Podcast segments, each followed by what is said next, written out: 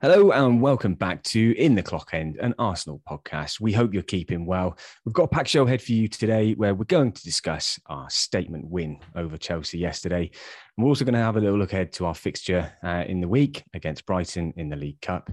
And with me to discuss all of this is James, who can be found for those interested on Instagram at this is Arsenal underscore. Good afternoon, James. Good afternoon, mates. How are you?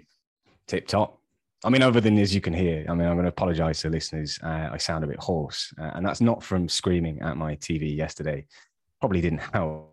Um, but no, I've been a little bit under the weather. And as we know, this is the most inconsistent Arsenal podcast available to pop into your ears. But there are good reasons for this. Um, obviously, as you can hear, I've been a bit sick.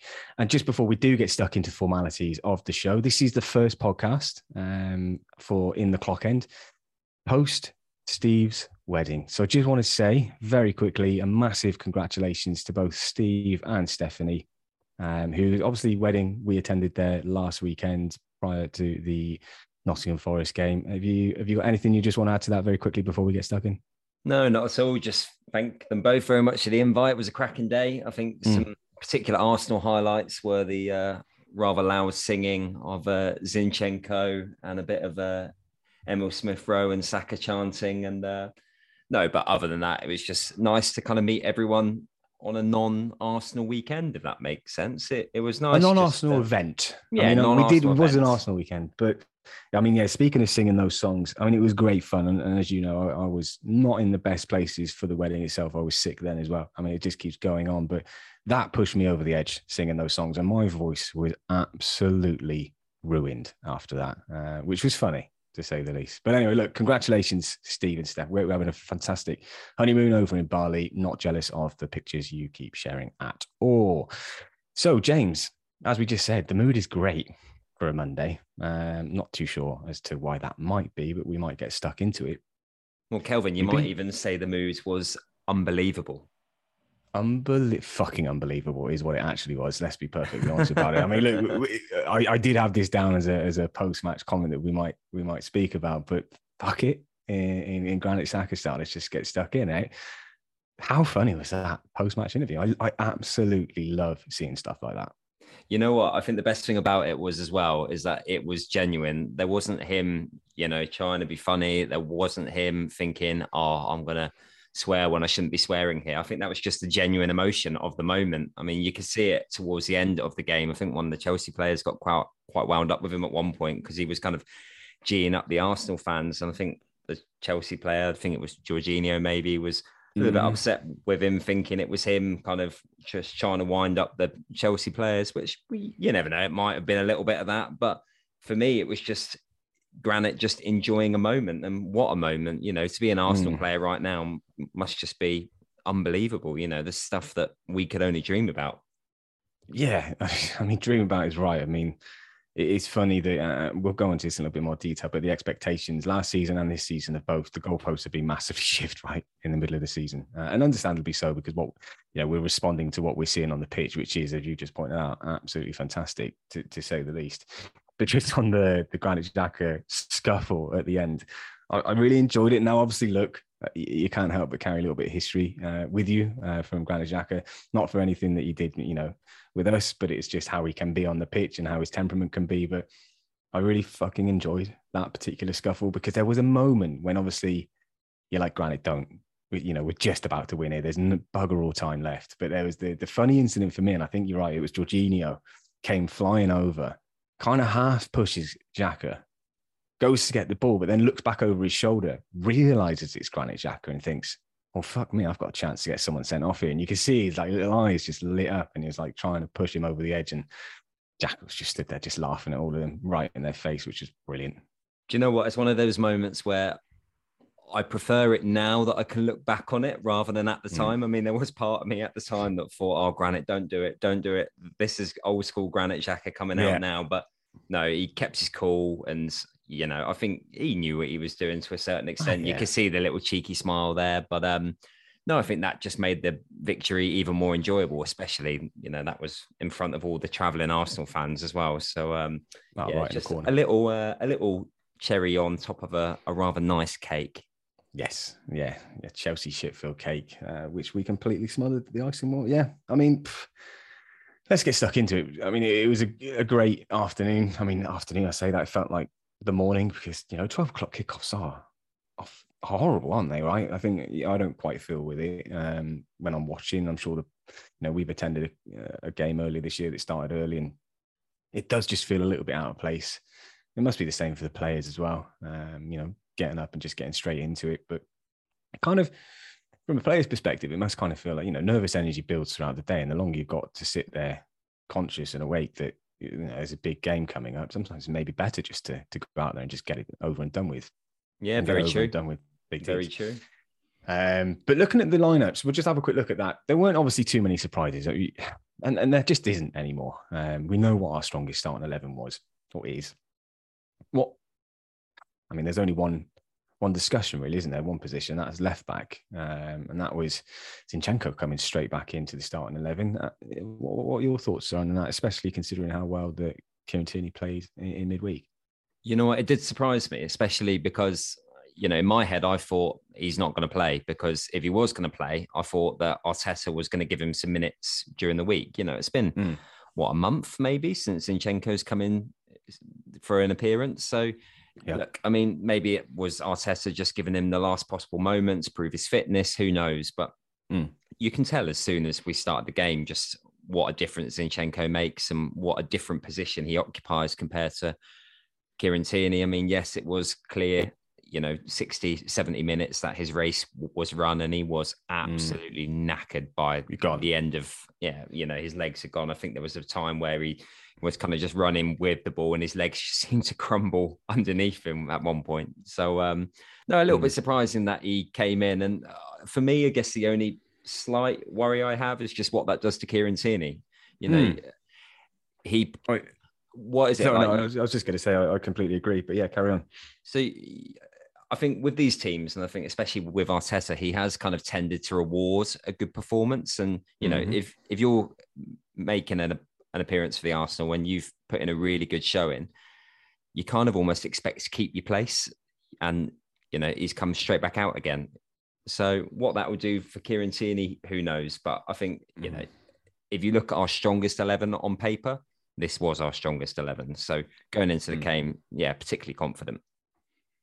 Yeah, no, I was as well. I was quite confident. I mean, you know, we knew that Chelsea had a few few injuries in key positions. Uh, but I was a little bit surprised, you know, that Zinchenko did go straight in there, even if he is our you know, strongest, I say left back and inverse, you know, in air brackets, because it's just like where because it's just a case of he doesn't really play out and out left back, right? He's not a traditional left back, I guess, in the sense. But I was surprised he went straight in there, you know, like you said, particularly because he wasn't really given any minutes in the week. Uh, and obviously Tierney had a strong performance. But you know, like you, I do worry about the the mental knock on effect that Tierney is probably facing at the minute. It must be really tough because you know we've said a few times, eh, and I don't know other podcasts have mentioned likewise that you know you only rewind what a year, eighteen months, and we'll envisage him as you know potentially being the Arsenal captain um, this season. Um, do you so see him? Mate, sorry, Kevin. Do you see him? I mean, not necessarily leaving in January, but if if if things don't change, can you see a a time where Kieran Tierney might actually think he's got to move on this summer because he's not maybe getting the minutes and the role that he wants at Arsenal? Very possible. Uh, very possible. And this is something which I think a lot of us have parked for the time being because the feeling is so good around the club. Um, but, you know, I remember speaking about it, uh, and again, other podcasts have as well. But there's going to come a point in time for this team, this the, these players and this side that we love, where we're going to have to let someone go that we really like. And the way his Arsenal career has kind of gone over the last 12 months or so, look, you can see it happening, right? Do I think it'll happen? I think it's possible. I think him leaving, you know, 60 40, let's put it that way. But would I be sad to see him go? Absolutely. Love the bloke character, love, you know, love the attitude that he brings. It's that, you know, British mentality, right? Um, all or nothing, you know, no pun intended for the documentary series there. But um, over the last number of weeks, I've seen that we can kind of cope without. You know, Tomiyasu can come in at left back and do a solid job. That's that's been proven. Um, different players, obviously, but if Zinchenko stays fit, then he starts, doesn't he, every week? Um, and also, I think Tierney's on a relatively decent contract. Um, we, and I think one of our ongoing issues, I would say, with the club is just we're crap at selling, really, really bad. And this is a potential to to bring in some cash and reinvest um, in, in, other key areas where we desperately need it. We've got three decent options at left back at the minute. We don't need three decent options, do we? What do, but what do you, what do you think? Do you, could you see it? Yeah, I think I'm coming more and more to the idea that this will be Kieran Tierney's last season. Although if we do, you know, get Champions League football, that is maybe the carrot that maybe keeps him here because he will want to play Champions League football. And obviously, you can see what's building at Arsenal. So mm. I think it's much easier to stay and be a rotational option if the team is playing well and you're winning trophies and you're in the Champions League. But um, mm. You, you, know, I mean, let's not get ahead of ourselves. We're only a short way into the season, but I think that will have mm. a quite a, a, marked effect on if he does stay or not. But like you say, mm. at the moment, as fans, I think we don't need to worry about it because it's nice to have that many options at left back. I mean, it wasn't so long ago where we were playing Granit Xhaka at left back. Exactly, exactly. Or even worse, didn't uh, Cedric play left back once upon a time? I think that was part of the way they tried to sell his signing to the Arsenal fans was, oh yeah, he's comfortable at right and left back. I'm not sure we've seen that yet. No, because he's not really comfortable either, from what I've seen. To be perfectly honest, I mean, look, being a bit harsh, but that's another player which I expect to see depart Arsenal either in January or later on in the summer. But anyway, like you, I was confident. I think the only slight nervousness I had going into this game. And I think probably most of us did, even though, and I've said this on the pod a number of times, I, th- I believe that Aubameyang is um, not a finished player, but he's not a Premier League elite striker um, anymore. I mean, it's it's obvious. I saw it long enough at Arsenal, um, where you know I wasn't sad that he left in any way. To be perfectly honest, it was it was actually overdue. Um, but he that it's always the fear, isn't it?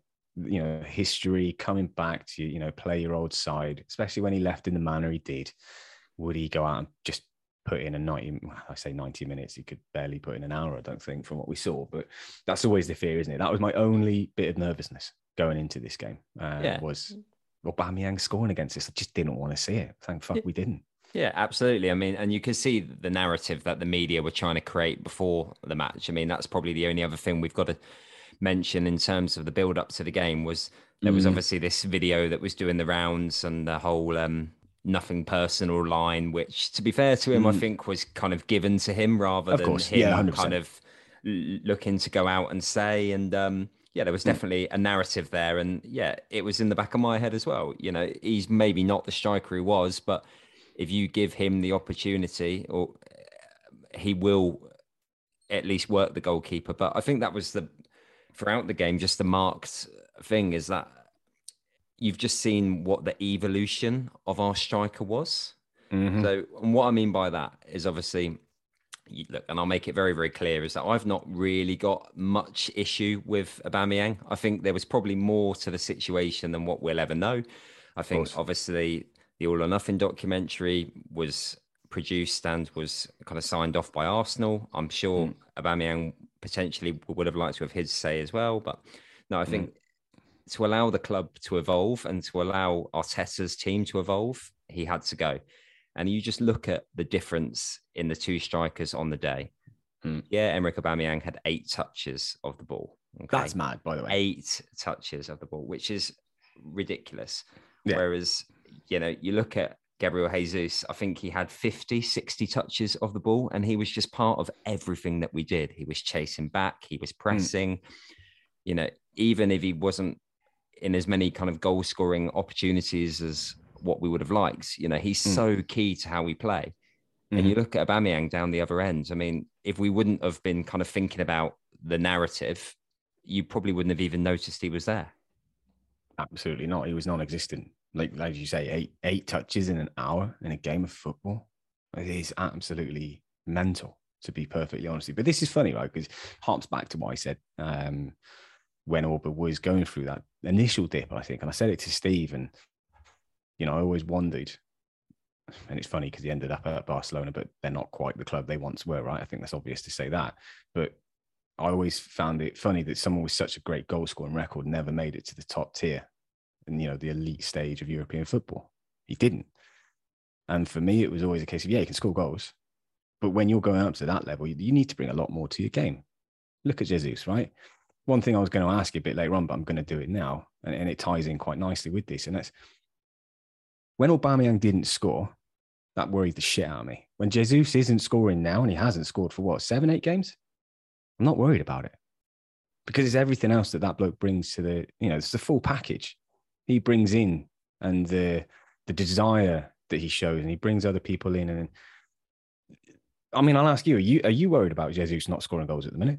Not at all. I mean, someone was having this conversation with me the other day, trying to make a comparison between Jesus and Lacazette. You know, there was a period of time as Arsenal fans where we were trying to tell ourselves that, yeah, Lacazette wasn't scoring goals, but he was doing different bits for the team and he was, you know, creating goals and things like that.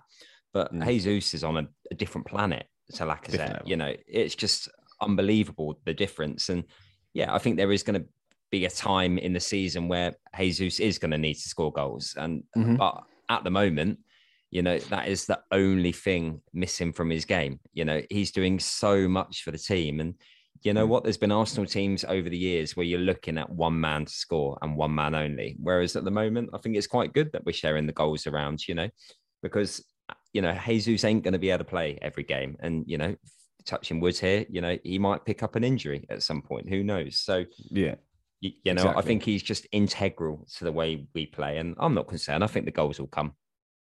Yeah, it's funny you say about the spread of goals when you look at the starting eleven against Chelsea, and obviously excluding Aaron Ramsdale for the obvious reasons.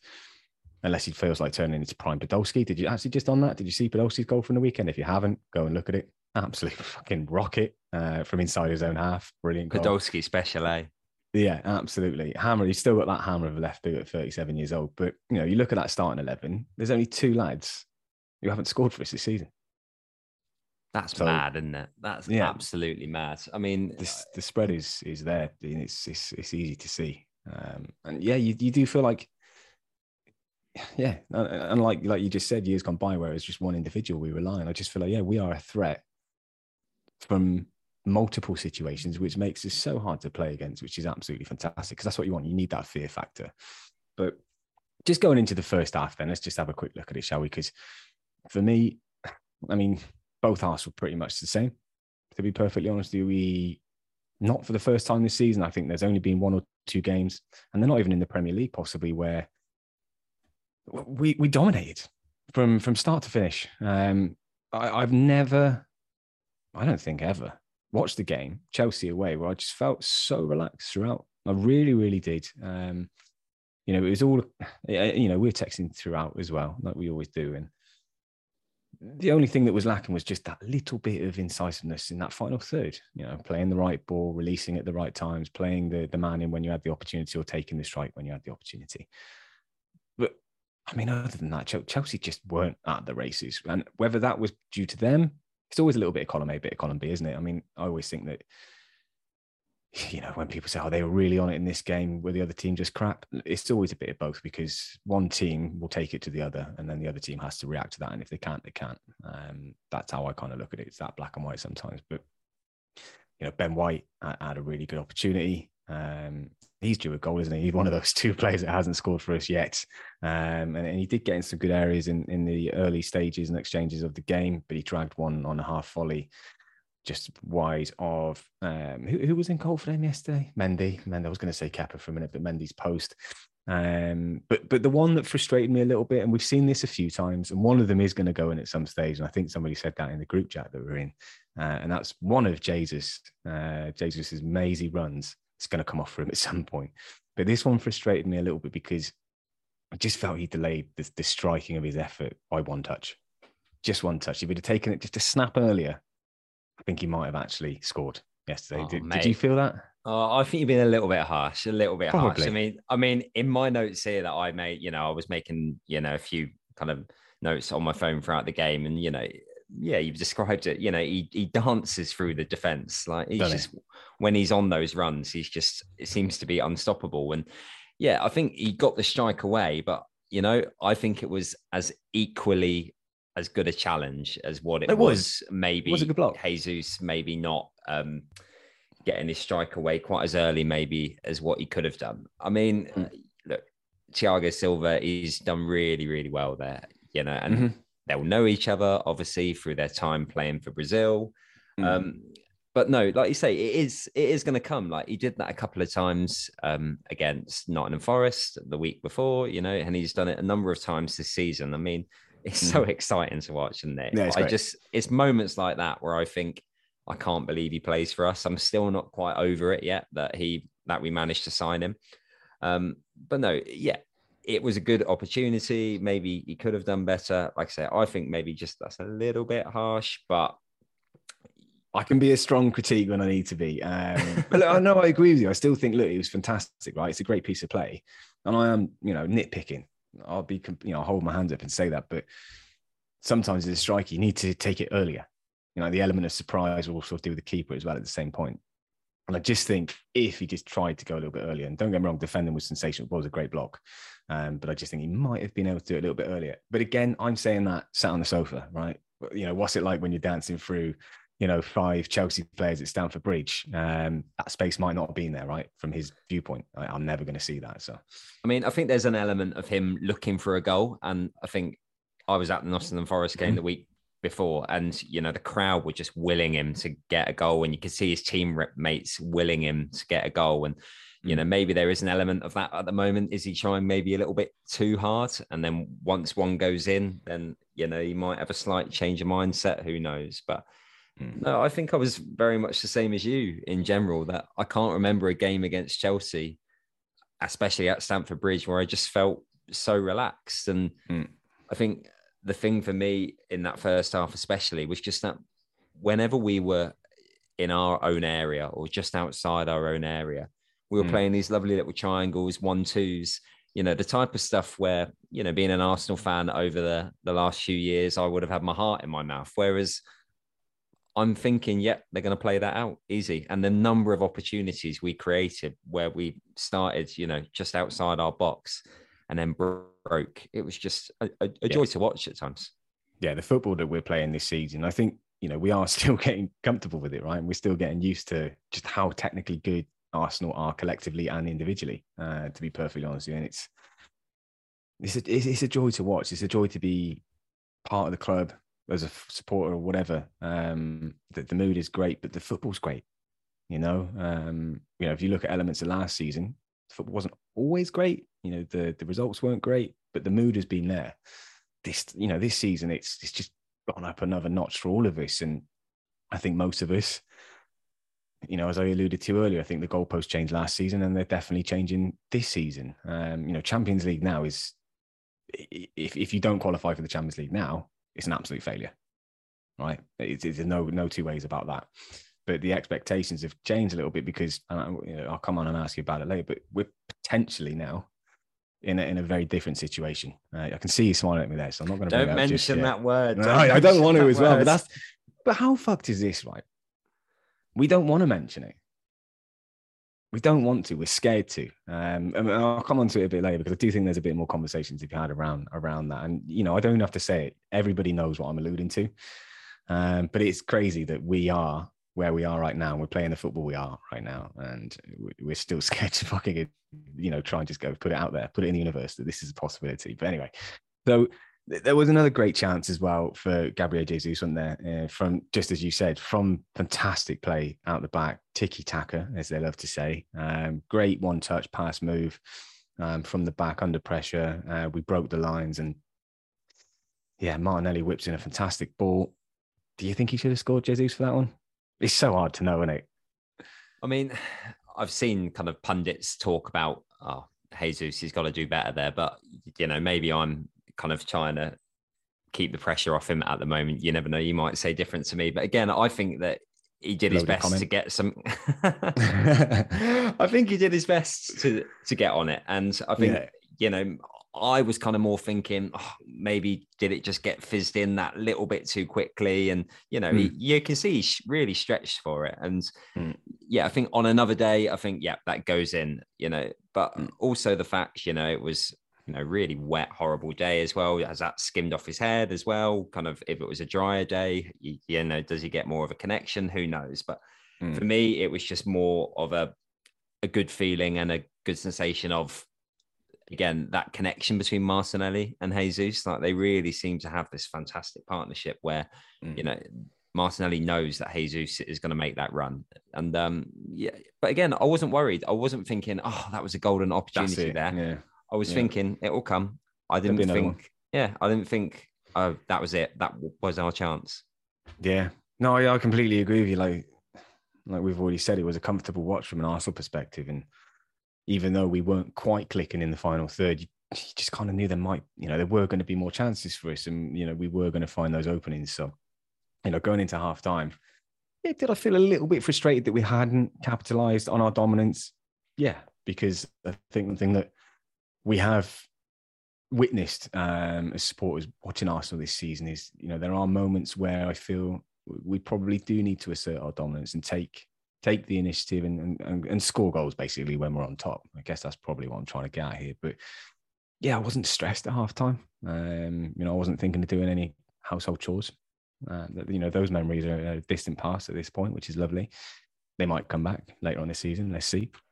But going into the second half, you know, I, I did expect something from Chelsea. To be honest, I did expect some sort of response, some sort of intensity to be brought into their into their game, and it just didn't happen. Straight from the off, we were again on the ball, taking it to Chelsea, um, and were the the dominant side. Um, did, did you did you think that the the or were you expecting Chelsea to come out a little bit stronger in that second half? Yeah, completely. I mean, you look at the halftime stats. You know, we had 62% of the set of the possession in that first half. You know, you would expect Chelsea to go in at halftime. Graham Potter will give them an absolute rollick in, and then you think you're mm. going to get a response, you know, and that's the only concern about not getting the goal in the first half. But like you say, it just didn't come, which is mm. really surprising. I mean, yeah, I mean Chelsea, they're they're going through a bit of a transition. You know, they obviously mm. have got Graham Potter on board. It's going to take him a bit of time to put his own stamp on the team. But you look at some of the players in that team. You know, Raheem Sterling. You know, you got Kai Havertz. You know, they bought Christian Pulisic on. Like they got some proper quality there. You know, and proper attacking quality that can hurt you. But it just didn't come. It was just more what one way traffic from our perspective. And again, just there just wasn't a moment, you know, even I mean, we'll probably come onto this in a moment. The goal did mm. eventually come, but even then, when we did have to soak up a bit of pressure after the goal, again, there wasn't really anything clear cut. I think they only had one shot on target the entire game. I don't remember it. I honestly, I don't remember it. I, I, just felt like Aaron Ramsey was probably one of the quietest games he's had all season. Yeah, you don't expect. Nothing. Yeah, you. I mean, Aaron Ramsdale probably wasn't thinking, "Yep, I'm going to have a quiet day today at Stamford Bridge." No, no because look, look, let's be realistic. Their front four, Aubameyang side, but still on, on his day, he can he can produce, and you know, going into we alluded to earlier, playing against your former club, there is extra incentive. But you know, Raheem Sterling, Kai Havertz, and Mason Mount, decent players, very good players. Look, defensively, they're a bit fucked at the minute, um, and their centre mids off for sure. But it's, it's like Spurs, isn't it? Not not to go into Spurs too much, but there's not much to their side. But they've got two fucking fantastic, well, three. You can put Kulusevski in there as well. But they've got three attacking players that give them the opportunities, and they're fucking lethal. And I, there was that little bit of fear there looking at them, even when we're you know one nil up. If they decide to click, it can click for them because they are very talented players. But it just didn't happen. And and again, like I said earlier, bit of column A, bit in column B. Was that us being great? I think so. Yeah. Was it an element then being off it? Also, I agree. Yeah, with that. But defensively, we, we were solid, sound. You know, Saliba was fucking brilliant again. That bloke's absolutely phenomenal. Absolutely phenomenal. Uh, you know, with Saliba, just before you move on there, I think I didn't kind of appreciate how good a technical footballer he was until this game. I mean, some of the hmm. touches and, and some of the ways he got himself out of potential trouble. Like mm-hmm he's really his footwork and just for a big lad as well. Yeah, for a big lad, like you say, he he's just he's played 13 Premier League games and he's what 21 years old. Like he should not be this good. Like no, I literally he's a freak. He's a freak, just, mate. He's a freak of nature. What is going on? I mean, look, I don't want to mention the fact that you know he obviously still hasn't signed this contract yet, but look, if he were to go, someone's going to have to pay us some serious money and you know that's exactly what you want hopefully because yeah you know if if a player doesn't want to stay at the club, which you know, why wouldn't he want to stay at the moment? He's kind of got into the mm. French team. He's starting week in, week out in the Premier League. We're top mm. of the league, but mm. we've got these players now that will command, you know, such astronomical transfer fees. I know, you know, he's maybe going into the last year of his contract. That might make things difficult, but yeah, no, he's just such a good football player. And like you say, you hit the nail on the head there for a, a big lad. He's just so good with in those kind of tight little situations. Oh, he's, he's absolutely phenomenal. And I think he's far surpassed any expectations any of us had. That I'm sorry, but not one Arsenal fan can sit there and think he was going to be this good. You could say he's going to be good, like Gabriel, right? Gabriel's good. But Saliba is just, he's, he's a generational defender, right? And whoever spotted him for Arsenal and pushed through that signing, though, you know, those few years ago, pat yourself on the back. You know, that's, that's, that's what scouting, you know, that's what a scout at a club should be doing because that's phenomenal work. Because that lad is, I mean, unbelievable. I want him to stay at Arsenal for his entire career. And I, I think you're right. I mean, it's easy for us to say that Arsenal fans because we are slightly biased when we look at these situations. But why wouldn't you want to stay right now? There's no reason for you to want to go elsewhere. You're still young. Sign a four year deal. Even still, then at the end of that contract, you're going to be 25. 25. You could get great money, live in London, great city, playing for a great club, all things going well in the Champions League next year. So, yeah, I, I think, look, there's probably an element in just seeing how things go. I think the World Cup's just, I, and I think, yeah, if the World Cup wasn't in the middle of the season or nearly in the middle of the season this year, would this have dragged on as long? Probably not. Yeah, I think that's. I, I think you could say that about a lot of players, and you yep. know, there's going to be a lot of contracts expiring kind of at similar time around Europe, and I think that World Cup is a shop window, and that oh, World Cup does give people the opportunity to kind of, you know, that whole stock rising type kind of analogy. You know, why mm. would you sign a contract now when you can mm. potentially be a star at the World Cup, and then your agent then turns around to the club and say, "Well, he's a World Cup winner now, or he was exactly in the World Cup team of the tournament." You know, so. It's I think we're gonna have to pay. Yeah, I think I think we're gonna have to pay to keep him, but I think we'd be mad not to. Oh, we would. We absolutely would. He, and we've paid stupid money for some absolute twats, right? Let's not get into it. so this is, you know, I'm looking at this going, right, if we could do it for those bellends, let's fucking do it this time for someone who's, you know, got his whole career ahead of him and he's not at the fucking end of his career. Now, you know, I've said that before. We need to start awarding contracts to people who are going to do stuff for the club, not people that have done stuff for the club. Um, yeah. So yeah, if we can, if we can do that, happy days. Um, yeah, obviously, look, the goal itself wasn't exactly a, a blinder, was it? And it's it's one of those moments that it, you know I look back on, directly, you know, immediately after. Once you know, I'd calm myself down after scaring the shit out of the dog, um, which which happens on a regular when I'm watching football at home. But when Saka took that corner, I bemoaned it. I went, that's fucking shit. You know, when you just say things in the moment, that's a terrible corner. And then it just went through, and then obviously Gabriel sticks it in. I had a little chuckle to myself as well about that. But it, yeah, did, what did you think of the goal? It was weird, wasn't it? I mean, it was one of these ones where I kind of thought, I mean, I went mental, but then my immediate thought was, oh, there must be something going on here. VAR are going to chalk this off because it almost kind of yeah. looked too comical. I mean, it's mm-hmm. only afterwards as well. Have you seen the screenshots that are going around and the little videos of what um Cucurella was doing to Xhaka throughout throughout the court? No.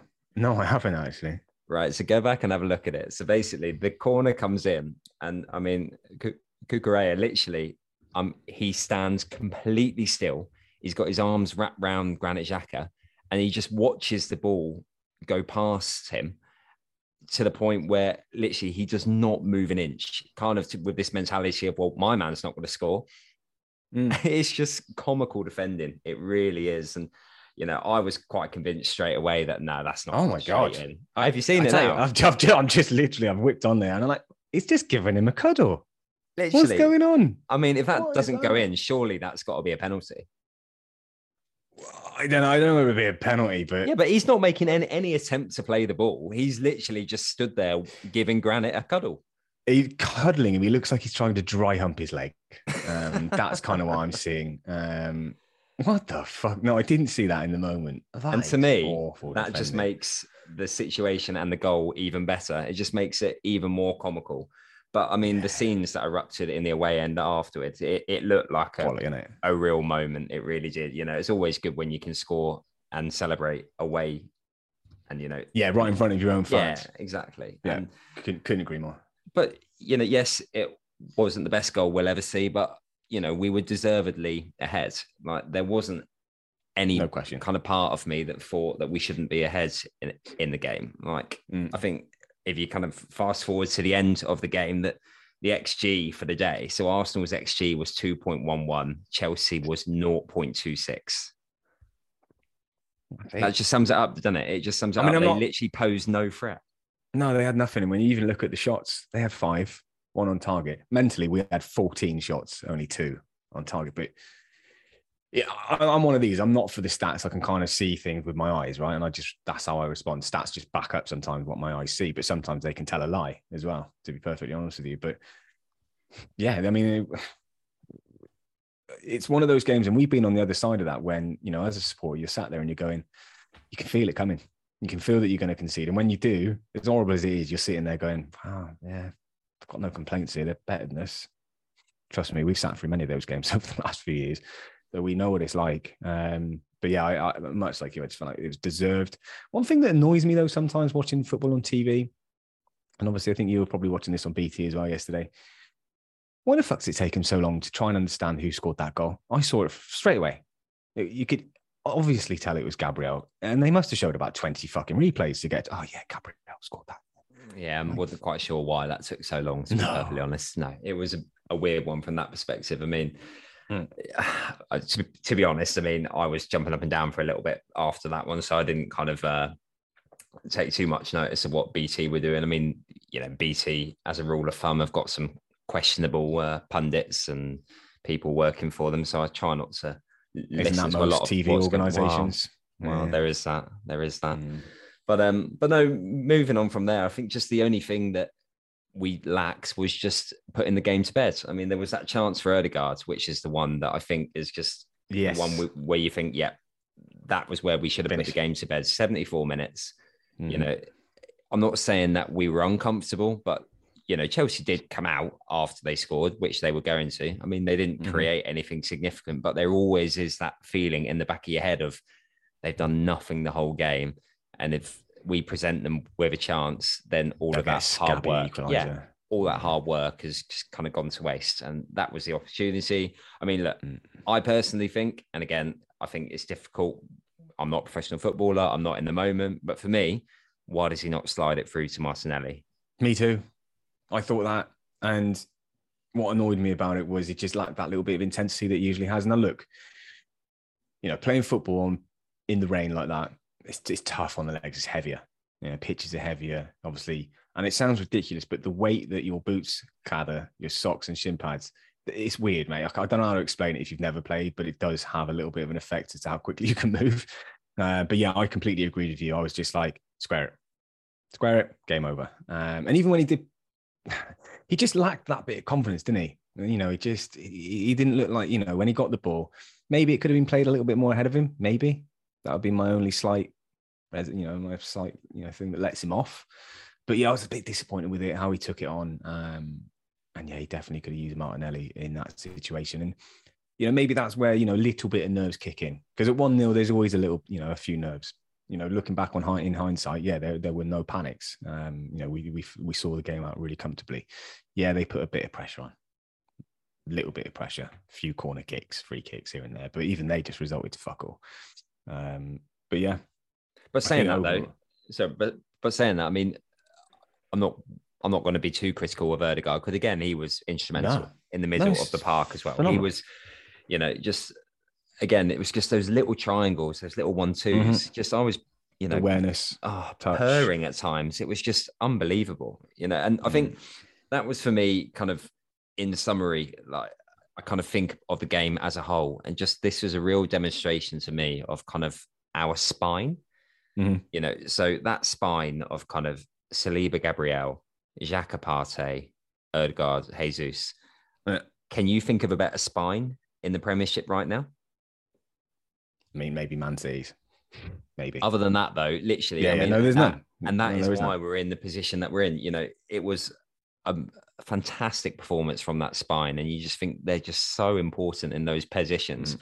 I mean, mm. for me, I think Saliba got the man of the match, but for me, it was Thomas Partey. I think he funny just you say looked that. unreal. I just yeah, think funny you say that. Um, I was going to ask who was your man of the match, and obviously, look, T, you know, BT gave it to Saliba, which you can't re- you can't argue with either because he was brilliant. But for me, yeah, I, I completely agree with you. I think Thomas Partey yesterday was on a different fucking level. It's so different strange. level. So strange. Like he kind of, can you remember a little while back, he kind of came out with that comment. I think someone mm-hmm. asked him, what would you give yourself out of 10 for your Arsenal career so far? He four gives himself 10, a four. Yeah, four out of 10. Mm. I wonder what he give himself now. Like he just, since that Solid comment, nines. well, since that comment, he just seems to have turned it around. Mm. He's just been unbelievable. But again, the kind of paranoid Arsenal fan in me thinks we ain't got anyone who's where's that, that drop? Yeah, we ain't gonna do it. Drops. We haven't got anyone who's gonna do that. And you know, I'm sure kind of conversation in the next couple of weeks is obviously going to move towards January transfer window. But for me, mm-hmm. Mm-hmm. and I know it's going to be difficult because whoever you're bringing in knows they're going to be number two to Partey. But if mm-hmm. we're going to challenge for top four, I said top four. I'm not getting mm-hmm. overexcited. I think that's. Well, I'm gonna. By the way, I'm gonna make you get overexcited in a minute, just so you know. I think that's the thing that's most important at the moment is that I'm panicking that we're only, you know, a game or two away from Thomas Partey having his inevitable breakdown just because he hasn't managed to prove his fitness the entire time he's been here. I mean, look, fingers crossed he does, but he is integral to everything we're doing right now. And he just makes, you know, the kind of back part of our team and the front part of our team, you know, he just links the link unbelievably yeah. well. It's the link that he provides from back to front. Funnily enough, very different players, right? But I felt like we always missed this when Santi Cazorla left. He was such a fantastic link player from, you know, transition player from back to front um, and could link the play together really well. Thomas Partey has that. And, you know, I've always said it when we miss him, it's just that the way he can shield the ball, protect it from, you know, other centre mids around and turn. But it's that, it's just how quickly he can make decision to play the ball forward. You know, that, that quick transitions what we're really really good at and it kills teams. Uh, and other teams have done that to us over the years and will do it to other teams because that's just you know that's where the spaces are. That's when you exploit you know players being out of position. The quicker you do that the more likely you are to find those gaps. Because once you let a team set it's fucking it's so hard. It's so hard to break down a professional football side if you let them set and get into their positions. And that's throughout you could probably even say you know championship level once they set it's really hard to break it down. But yeah Thomas Partey yesterday was just he for me, and I'll never compare him to Patrick Vieira because they are different players, but it was the most Patrick Vieira performance I've seen from him. Like there were so many similarities, the way he shielded the ball, the way he played so many passes with the outside of his boot, like you know, like Pat Vieira used to do. But there was one incident, I can't remember it was in the first or the second half, where he took two touches where he dinked it over one and then dinked it over another for a little layoff ball. And Patrick Vieira used to do that all the time. You know, he used to flick it up, chest it round people, and then just bully them off and then just pass it on. But just yeah, I, I completely agree. I think him, you know, that's probably one of his one of his finest Arsenal performances yesterday. It was top, top quality, top, top. Hundred percent. Okay, hundred percent agreed. So yeah, that that was that. Chelsea couldn't really come back, um, and as I just said, I'm, I'm going to try and get you excited. Now, don't get of yourself. Steve will be thinking he's Blue Alan because Steve's mind is in the gutter uh, when it comes to comments like this. Uh, you nod and agree because it's so so true. But um, title challenge thoughts. I want to know what you think. I'm putting it out there in the universe. I tweeted yesterday that we deserve to be in that conversation, right? I personally think we're in it. Personally, I know it's going to be incredibly hard to keep pace with Man City. I also take that into consideration. But we have earned the right at this stage in the season. Yeah, we're not halfway, but we're, you know, we're just what, a third, just over a third of the way through. We've had some tough games. We've won some, most of those games, bar the Man United one, which again, we all know, and Man United fans will share that we were the better side that day. We just got sucker punched, which can happen. I truly believe we deserve to be in the conversation do I th- expect us to go on and win the league? Absolutely not. I'm too realistic for that. But I do think we've earned the right to be at least in the discussions now at this point. Tell me I'm wrong. I think for me, I think I'm trying to kind of take all of my Arsenal emotion out of the situation, right? So I'm thinking if I was a neutral fan or if I'm, you know, a Forest fan or, you know, Burnley fan, like someone unconnected to the title race. You know, do I think Arsenal are in a title challenge? Yes, because I think you'd be mad not to think that because of the way that they're playing and the fact that you know we've started with the best record Arsenal have ever had in their mm. entire history. You know, mm. you look at the stats floating around about you know the numbers of teams that haven't gone on to win the league with the same number of points as us at the moment. You know, there's only one. There's only one. So you know everything is pointing to that fact that yes there is a title challenge. Do i think we're going to win the league? No. Would i like us to win the league? More than anything you know it's, it's kind of one of those age old questions isn't it? Would you rather your club win the champions league or win the premier league or would you rather your country win the world cup? Now for me i'm much more invested in arsenal than i ever will be with the the England national team. You know, if you offer Someone... me the Premier League title now or the World Cup with England, I'd hang on a minute, flashbacks. Did did this question randomly not come up at Steve's wedding? Were you there? Did you ask me this? Maybe I can't remember. I think Too someone was by that point. Yeah, I mean it was late in the day, but I do remember someone shouted out to me, "Calvin, what, you know, what would you prefer, England to win the World Cup or Arsenal to win the Champions League?" And I instantly went, "Arsenal to win Champions League."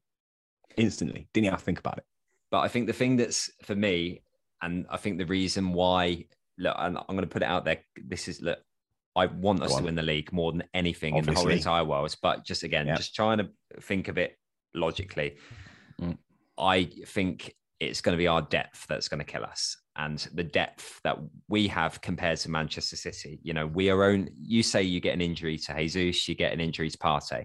You know, we haven't got the player that steps in there. You know, I think we're just one or two injuries away from a potential crisis, and I think that's why we're going to be in the conversation about a title race this year, but I don't think we're realistically going to go and win the league because I think we need a couple more transfer windows to be able to build the squads that has got that depth that enables us to do that. Mm. No, I, I, I, can't argue with you, right? You, you come with valid points. And I, like I said, I, I, do I expect us to win the league? Probably not. Because again, and it's such a, it's shit, right? And this is exactly how Liverpool felt when they first started challenging, right? And we all probably thought as neutrals, yeah, they could probably go and challenge, but it's City they're going up against, which is really sad, right? I think it's a really sad situation that we find ourselves in the Premier League. That, I mean, let's just take a look at Liverpool, for example. There were two seasons, they got 90 plus points and didn't win the league. That's fucking ridiculous. Absolutely ridiculous. To think that there's a team out there who did that twice and in any other Premier League season, they would have won the title. Any other.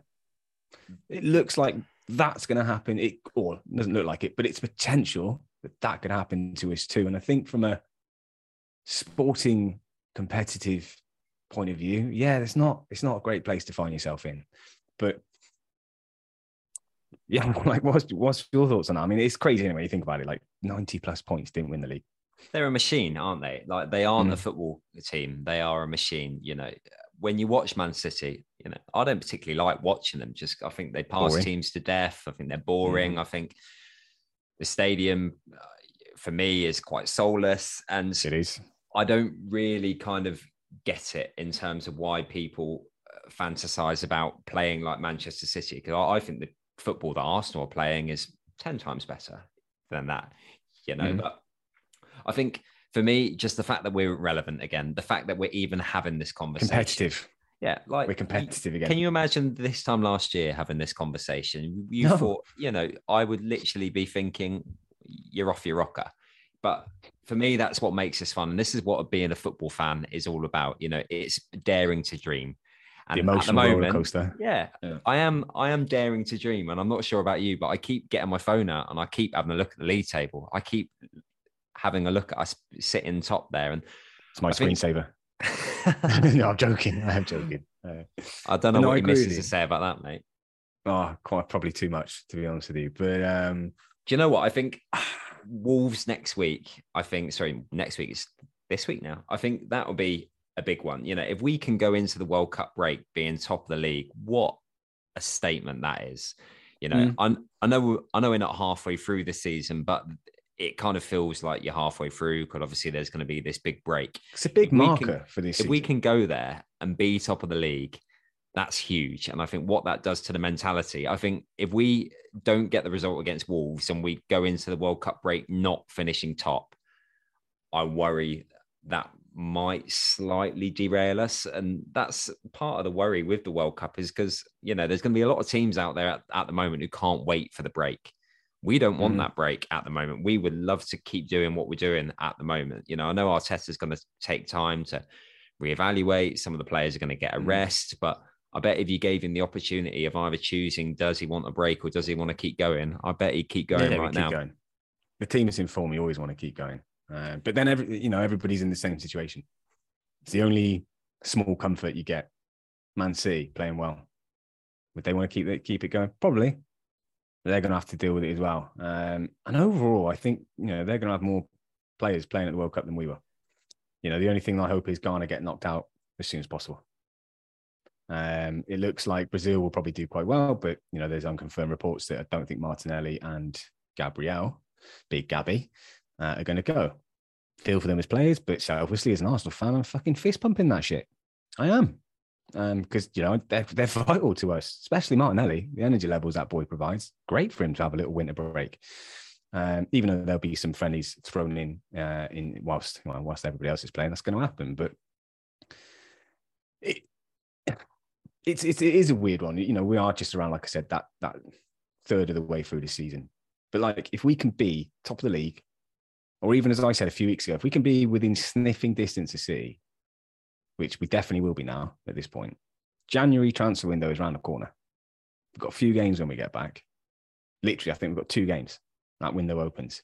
There are unconfirmed reports, or unconfirmed, I can't speak there, reports that and these reports come from, I love these sorts of things when you see them because you get excited and you're like, well, who's reporting this? ESPN Brazil, which I can see where the links are. We've got a lot of Brazilian links, right? But ESPN Brazil is saying that there's going to be money there for Arsenal to invest. The Kroenkes are keen to to try and uh, probably learn from the mistakes of last January. And that's we've got a chance here. Let's go for it. Why not? Who knows when this chance might? Not necessarily a name. I mean, I think yeah, it's kind of madness really to think about names. There's so many players you know, mm. in Europe. But if I could give you the opportunity to sign two positions, what would you be signing? Winger, centre mid. Interesting. Maybe a striker. But if, yeah. actually, when I say winger, I want an attacking player who can play across the front three. So someone who can play in the middle as well. Yeah. Yeah. So for me, I get that. I mean, I was going to say I want a Thomas Partey and I want a Gabriel Jesus replacement for me. Mm. I think the winger, if they can play on the wing as well, then fantastic. Then jobs are good. In. But um, mm-hmm. It's going to be an interesting January. It really is. After the World Cup, it's always interesting, isn't there? There's always these players that stand out at the World Cup, and then there's a mad scramble for these players. So I do think that the January transfer window is going to be busier than what it would normally be. 100% agree. 100% agree with that. Um, because let's be honest, there might also be teams scrambling for replacements for players that come back injured. Please, for God, don't let that be us. Because fuck, I, I, I, can't. I don't want to deal with that. Norway aren't in the World Cup, are they? So Ødegaard nope. won't be going, but unfortunately, nope. that means Haaland's not going to be going either. No, unfortunately not. No. Um, let's just hope he loses his way over Christmas. Goes on absolute bender. First one in England, um, Manchester and you know we find them on a curb somewhere absolutely battered and he gets suspended for doing some stupid shit that'd be unbelievable wouldn't it not going to happen pie in the sky thoughts but a man can dream he's on the 12, 12 pubs of christmas with the lads can you imagine yeah. he's out in his oh. christmas jumper or he's dressed up as four or something like that and he goes for a swim uh. in the in the in the um manchester docks or something like that oh, yeah we can only time. dream we can only dream yeah. But in, in summary, yesterday was fantastic, an absolutely fantastic result. It was a statement win for me. Um, I was a little bit disappointed that City got a soft penalty on the Saturday because you know I was like, oh, this could take a bit of pressure off for Chelsea, and then we might be able to extend our lead if we win. Such a jammy penalty, bastard. Leno almost had... saved it as well, didn't he? He was so close. Oh, yeah, but he should have. Right, that's me being harsh again. I know, but fucking save it, Leno, for the love of shit. Christ. Wasn't even a good penalty. but anyway, look, obviously, man of the match, we already know. You know, we both went Thomas Partey. I completely agree with you on that. But just to wrap up um, yesterday and the weekend, me and Steve like to go into a little one good, one bad. It always takes me an age to think of these, but I gave you about 20 minutes heads up. So I hope your thinking is better than mine. What was your one good from the weekend, James? Remember, it could be anything you want, anything at all. I think it'd be rude not to be Arsenal related because my mm-hmm. mind has very much been on the Arsenal since the uh, since the win, even more so than, than normal. Um, I think for me, the one good is just that there was the pressure there of, like you say, you alluded to Man City did get that late win, and that did mm. put the pressure on us to then go and put That's in a performance. So my mm. one good is that we are still sitting pretty at the top of the league. Yeah, no, I think that's a good one, especially after the fixtures and the, you know it's it's the the fixture which we had to respond in, right? There's more context to just responding to Man City, but you know we, we had to go and beat Chelsea away. It's not it's not an easy feat for most teams, as we now know. It's been aptly named our training ground um, by some supporters, which is quite funny because we've won three on the bounce there at this point, which is pretty pretty good form there, considering how much shit they've given us over the years. Uh, but my one good is, I know we touched on it earlier, but it's just that Aubameyang promo, promo, BT, just backfiring and then looking at him sat on the bench when he got brought off, looking miserable. A face I've seen many times before, but this time it was really fucking funny. And I loved it. Nothing personal, mate. Nothing personal. What's oh, and uh, yeah, just on that note, Gabriel's tweet was yeah. phenomenal. Really, There's really certain good. tweets throughout the season which you know that are going to go down as memorable. And I just hope that one doesn't come back to bite us. Yeah, the like the Ivan Toney one did. Yeah, I don't want it to go. Yeah, I did think I was like, that's great, love it, but he might have a laugh at this later on in the season. But I hope not. He'll be gone. He'll be binned off in January because he's crap. Uh, and what's your what's your one bad? My one bad is just the lack of excitement and hype about the World Cup and just everything that is wrong about this World Cup. You mm. know, I know I might be sounding a bit hypocritical here. I said I'd rather Arsenal win the league than England win the World Cup, but you know you can't help but get taken up by the emotion of the World Cup and the excitement and the you know whole it's coming home thing. But for mm. me, I've got very little interest in this World Cup. I think everything that this World Cup stands for, how this country got the yeah. rights and responsibility to, to have it. Side of it. Yeah. yeah. it's just and just the fact that it's being played in winter and the fact that it's not a summer tournament. You know, I love the whole kind of fan park. You know, beer gardens, watching England. Yep. You know, it's it's. Yep. I've got so many good memories from that, and obviously, yeah, we're just not going to get that. No, I think yeah, there is. I'm not even remotely excited about it. It starts in how long? Two weeks. two weeks. Yeah, two weeks. I barely thought about it. Um, I don't really care for it this year. And much like you, I don't mind it when it's in the summer, right? Because it's the problem is it with it being in the middle of the year, you're taking Arsenal away from me. You're taking club football away from me. I don't like that, right? Fuck off with your bullshit. You know, taking it to Qatar is a whole different fucking story. But even if it was in England or France or wherever, still wouldn't be happy with the fact it's in winter. That's why we love it in the summer. It's because usually in the summer we're all sat there twiddling our fucking thumbs looking at ridiculous transfer rumors, just trying to fill the void. Whereas when there's a World Cup or Euros, fills that void, right? And it's a lot easier to get on board because you're like, yeah, yeah, this would be good. Like you said, let's go beer garden, sun's out. You know, I'll take you know every game I possibly can. Um, and then you've got the the new season that starts, you know, shortly after. You get then the fucking transfer madness afterwards. Then the season starts. Whereas this one, it's just like, fuck off don't want I just don't want you to stop stop the Premier League. Um, so that's yeah, I'm kind of with you on that. To be honest with you, it is it's pretty shit. What's your one bad, mate? Uh, my one bad, not football related, but um, it's just this time of year, right? You know, the clocks went back last weekend. It's really fucking dark. But one thing that blows my mind every year when the clocks go back, it's not that it gets dark at four o'clock, as, as mad as that actually is, but it's like the day it happens, someone's flicked the switch for winter. And it goes from being nice to just bloody freezing, wet. I live in Ireland, as you all know. It is fucking wet over here at the minute. Windy, disgusting. Yeah, that's mine. I'm just not a fan. I'm not built for this climate. Yeah, couldn't agree more, mate. I went out, played five aside last week, and just mm. like you say, it felt like someone had flicked a switch. It was so cold. It was wet, windy you know, it's first time I'd had to wear a base layer all year, and it just doesn't become quite as enjoyable. So, no. yeah, not a fan. yeah, so that's mine. Um, yeah, fuck winter sucks. But there's people out there. I don't mind getting cozy, right? I get that. I get that aspect of it. Oh no, I hate when people say that. This whole me I too. love I, do. cozy. It's a cop Like, out.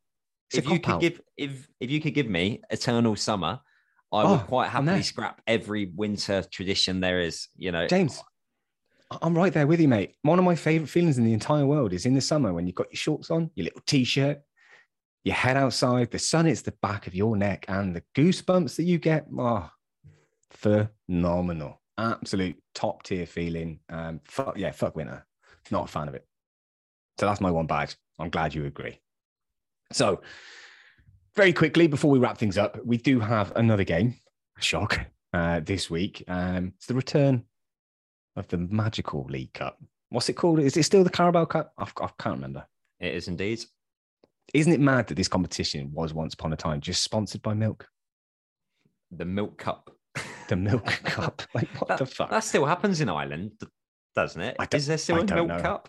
I doubt it, mate. It's 2022 for fuck's sake. I'm sure there's a youth tournament or something like that called the Milk Cup over in Ireland at some point. But no, but now we've got disgustingly sweet energy drink nonsense League Cup to look forward Never, to. never drank it in my life. Just gonna throw that out there. Never ever have I um, had one of those, and I never will. Um, but yeah, are we. I mean, look, I've done no research because one, I'm not really a fan of the League Cup anymore. We haven't won it since Jesus Christ, the early '90s. Uh, we came close. Not talking about that because that hurt because that was in the trophy drought. But um, are we home or away, James? I expect you to know these things. Yeah, so we're home, and uh, it's a Brighton side, which is going to be, you know, a, a little bit tricky. You know, they've come into a little bit of form. So Yeah. I did have to look at this guy. I had no idea how to pronounce his name, but Roberto De Zerbi. So he's come in. He was manager of Shakhtar. He's obviously come in to replace Graham Potter, and they've put a little bit of a run together. They got a a late win against Wolves at the weekend. They won 3 2. Obviously, the week before, they dismantled Chelsea. So, you know, it is going to be a challenge. But I think with the League Cup, as it always is, it's going to be two teams that aren't going to be full strength. You know, both teams are Mm. probably going to have their reserve goalkeeper in goal. You know, it is an opportunity to rotate. There is going to be some younger players brought in. I think it's one of these games as well where, I mean, I'm not actually going to the game, but I think it's for the younger fan and I think it's for the family. And I think it's maybe giving people an opportunity to go to the game, which mm. maybe don't get that opportunity normally. Which but I'm all here for. By the way. yeah, I love absolutely. that. Absolutely. And I think you'll find that a number of Arsenal fans, you know, got their first kind of Arsenal experience through going to these types of games. And I just think you might find that we're a little bit stronger, maybe, than what we expect. And my only kind of thoughts and feelings around that is because there's literally this game, then Wolves, and then Arteta's packing them all off. So I think you might see us go a little bit stronger, you know, just to keep that momentum going into Wolves. I mean, I'm not sure if Matt Turner's fit again. I know I he he's helped- back. He's back in training back, for is he? Yeah. So obviously, Yeah. I think he'll start, but I think you'll see Eddie Nketiah will get a start. Reiss Nelson will get a start. Fabio Vieira will get a start. But Mhm. other than that, I think it'll be, you know, one of these kind of relatively strong Europa League lineups that we've been used to. Maybe. I've got a different. I've just got a different feeling towards this than even against Europa League. I think this. I think he might go really, really change it up. Rest everybody. Why not? Let's go and finish on a higher Wolves. Um, let's not risk injuring anybody, because and I look, I'm not one to bin off a competition we haven't won since ninety fucking three. I'm not.